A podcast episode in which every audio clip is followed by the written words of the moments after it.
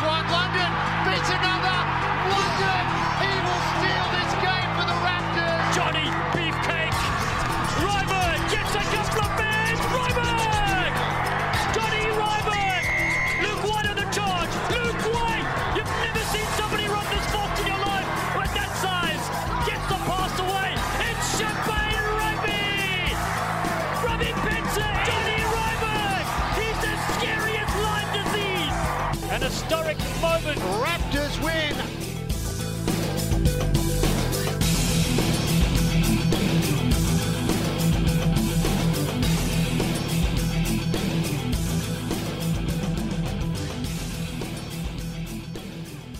Good afternoon, and good evening, rugby fans, and welcome to episode seven of the DNVR Raptors podcast. I'm Colton Strickler, and uh, super pumped to bring you guys a conversation that I had with Colorado Raptors scrum half Nick Boyer today on the show. Nick is a guy who played, he's played quite a bit of high level rugby, um, whether that be in high school, whether that be for Cal Berkeley, uh, which is one of the better, if not the best, college rugby programs in the country.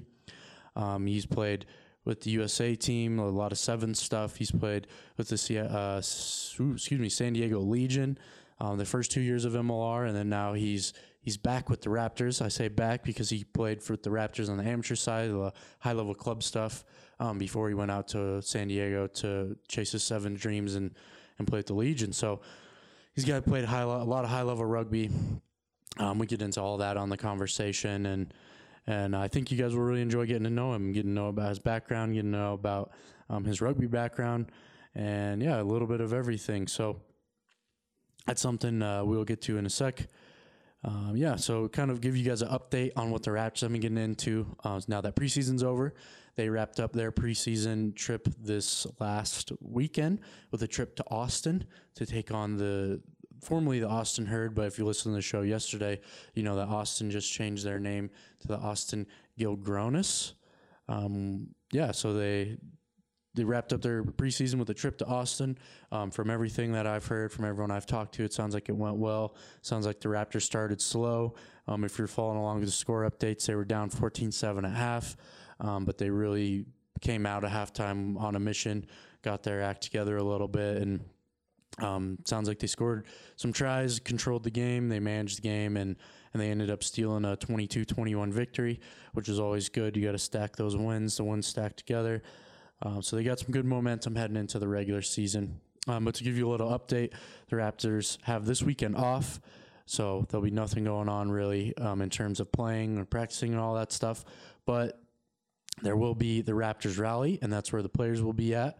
Um, so the Raptors rally uh, sounds like a really cool event. If you're interested in coming out and meeting the team or checking out Infinity Park over here in Glendale, um, that's a place to do it. Tickets are thirty-five dollars. They'll include an open bar, catered snacks, all that fun stuff. So if you're looking to come meet some meet some of the guys, asking some questions, um, just see, really see the where they play, see the ballroom, all that type of stuff. You can find a link to all that on all the Raptors social media. So if you just search Colorado Raptors on Facebook, Twitter, Instagram, um, I've seen them pushing it. Uh, tickets are thirty-five bucks. Uh, there's only hundred available for this event, so you'll you'll kind of have to hurry to buy them. But if you got nothing to do on Saturday, runs from two to five, and it'll be a great chance to kind of come familiarize yourself with the club and the team and all that stuff. So, kind of getting a little bit back to Nick. I'll give you a background on kind of um, what what kind of season he had last year. So he's a guy that's played um, in MLR since it was in since its inception. So this will be his third year in the league. Um, he kind of talks about his his path to the Legion. Um, so you'll hear that in the conversation. But um, I like talking to those guys because they've seen all the changes that that the league has gone through since its inception. Um, so last year he scored six tries for the Legion. He carried the ball 65 times for 570 meters, and he also made 79 tackles.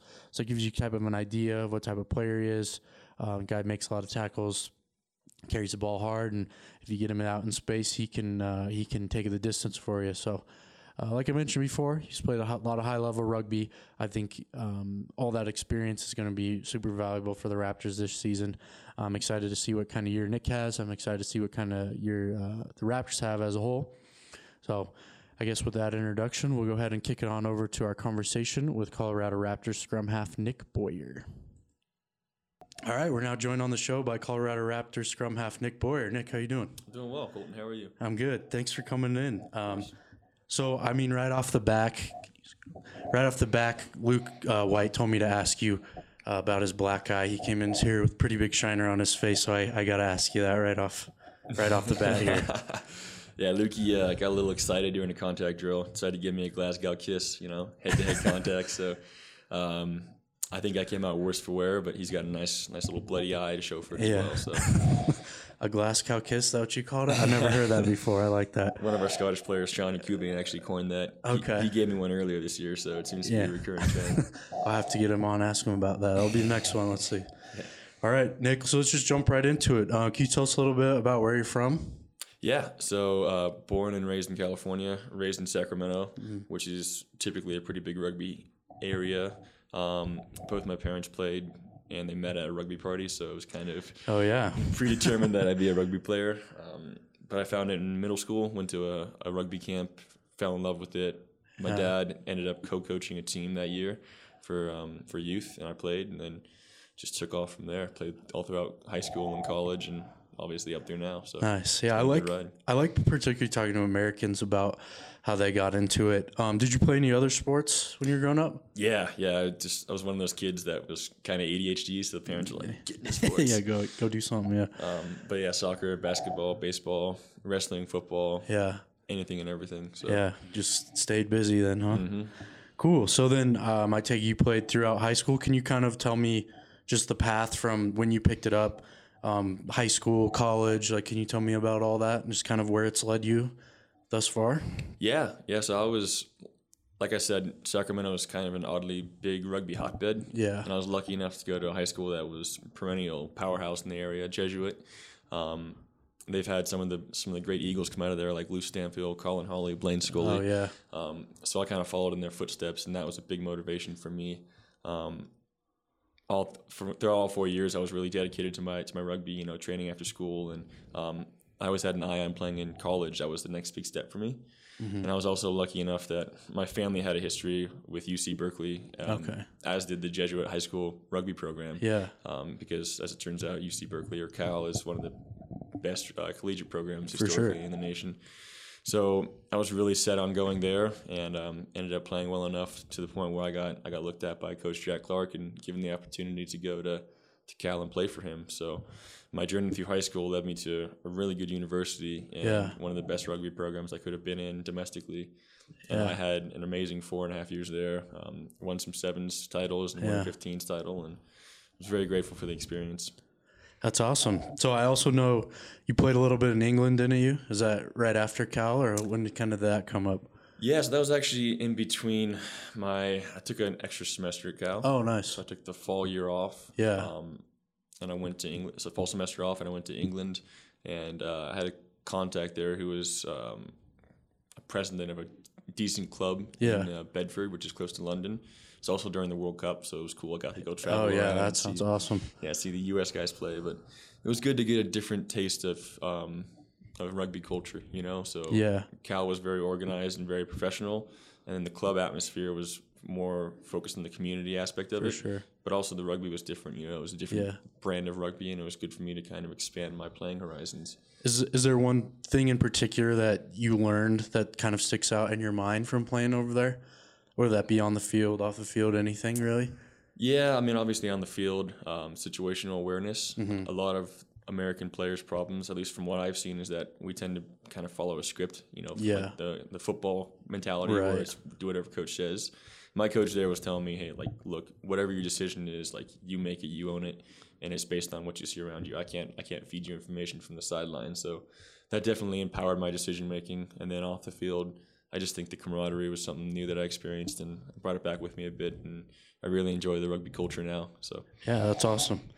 Cool. So I also know that you were a guy that played for the Raptors um, before you went over to the Legion. So um, could you kind of t- this is a little bit of a homecoming for you in that sense, right? So could you kind of talk about just your I mean, coming over here, the decision to to go over to San Diego, and just kind of what what that was all about.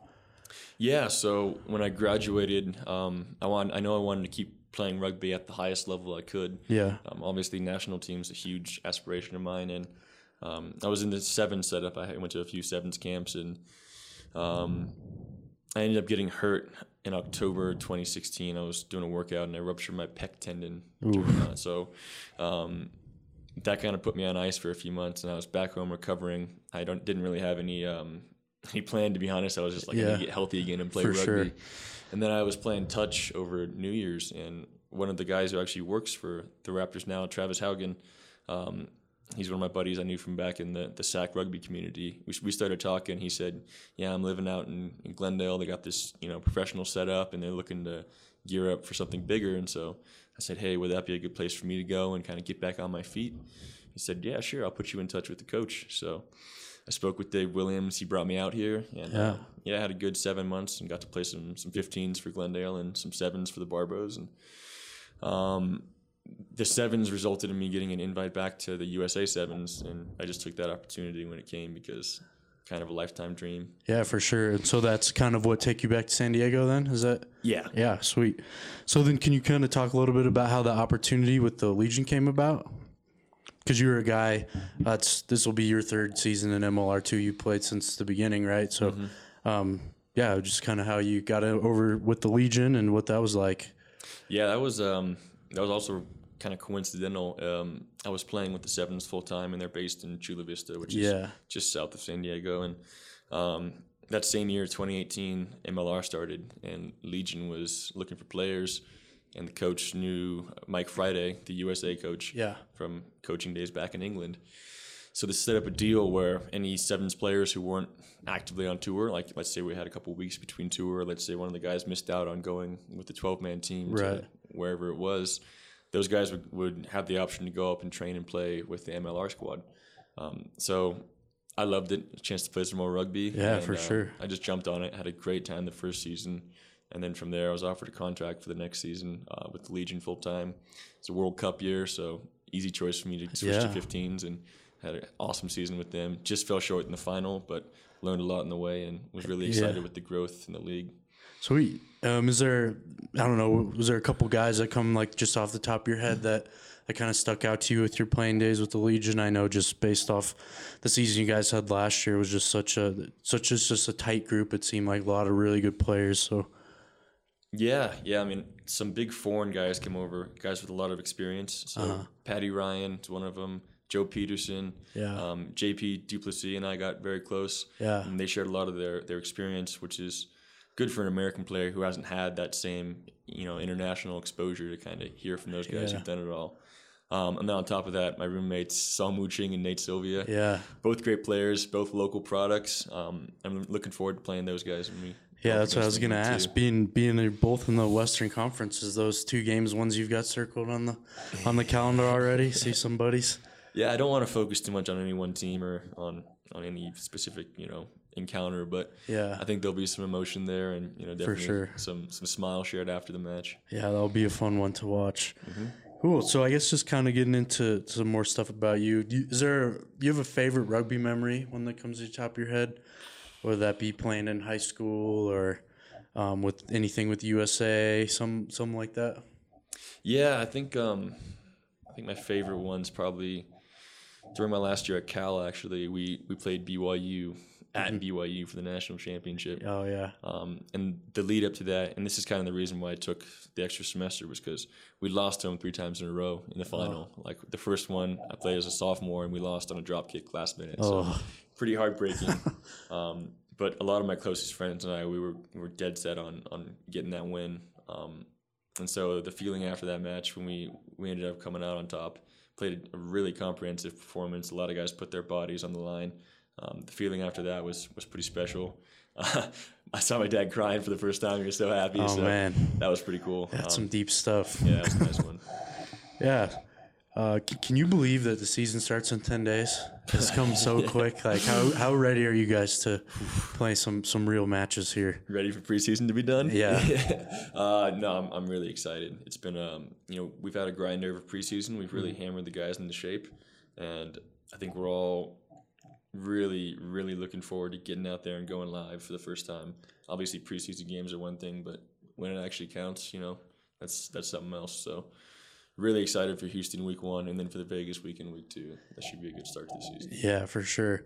So I had Chad uh, Goff on last week, and he was talking particular specifically about how well he thought the forward pack's been doing. He said he didn't really know about the back line. So now I got a back on. Uh, well, what's what's the back line been like through preseason? How, how have you guys gotten along? What, what's what's kind of the feeling around that that group heading into the first match here in two weeks? That's funny because Chad Goff thinks he's a backline player. He's always taking drop kicks in training, but That's um, funny. Uh, yeah, you gotta make sure he listens to this then. yeah, put him on next. Um, Backline's been great. We have a lot of uh, a lot of experience there. Atam Alifa especially has been a great voice for us. Um, but yeah, talent across the board, really starting to gel. And then Steve, Steve's been a great coach for us, great great resource. Obviously, he's played at the highest level, and he brings a lot of knowledge to to what we're doing. So, looking forward to putting that into a comprehensive performance. Yeah, I'm looking forward to seeing it too. So, all right, last one here. Close with kind of a fun one. So, for for those that don't know, you you and Luke are roommates, right? You and Yeah. Luke White. Yeah. All right, so it's Friday night. You guys have Saturday off. You don't have anything going on. What are you guys doing? Are you going out? Are you getting on the sticks, playing some video games, watching a movie, sleeping? What are you guys doing? What's a Friday night at Casa de Boyer and White look like? um, if you know Luke White, then sleep's probably top of the list for him. But he's also got a pair of drums. He likes to he likes to bang on those once in a while. Oh, so. see, I didn't know that. Yeah, he's a, he's a big drummer. So. I play a little guitar, so I'll play along with him. Okay. and We'll have a good time. But typically, he'll order some takeout. We like some we like some Thai food at, at our place. Um, yeah, pretty quiet, chilled out. Neither of us is too too exuberant on a Friday night. You Yeah. know, we're, we're all pretty tired from the Bronco we just ran. So Yeah. fitness test, but yeah, pretty standard, pretty low key. Well, awesome. Yeah, you have to might contract you guys out to play a halftime show or something if you if you have time. So, all right. Um, well, that's all I have, Nick. Thank you so much for your time, man. I really appreciate it. Cheers, Colton. Good talking to you.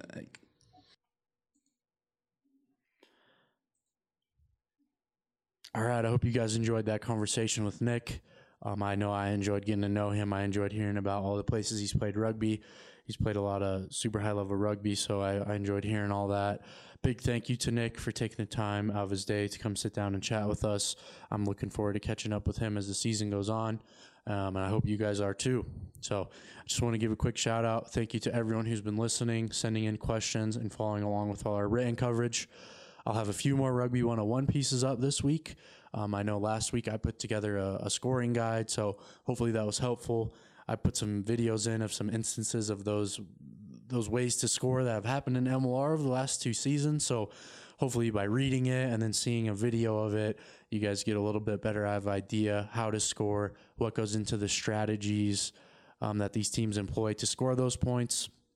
And then when you come out to Infinity Park to catch a match, or you watch a match on TV or on the stream or something, you will um, you'll get a little, you'll just understand a little bit better of, of what's kind of going through their mind and why they're doing they're doing the things that they're doing. So, again, thank you to everybody who's been listening, downloading, sending in questions. Keep sending those questions in.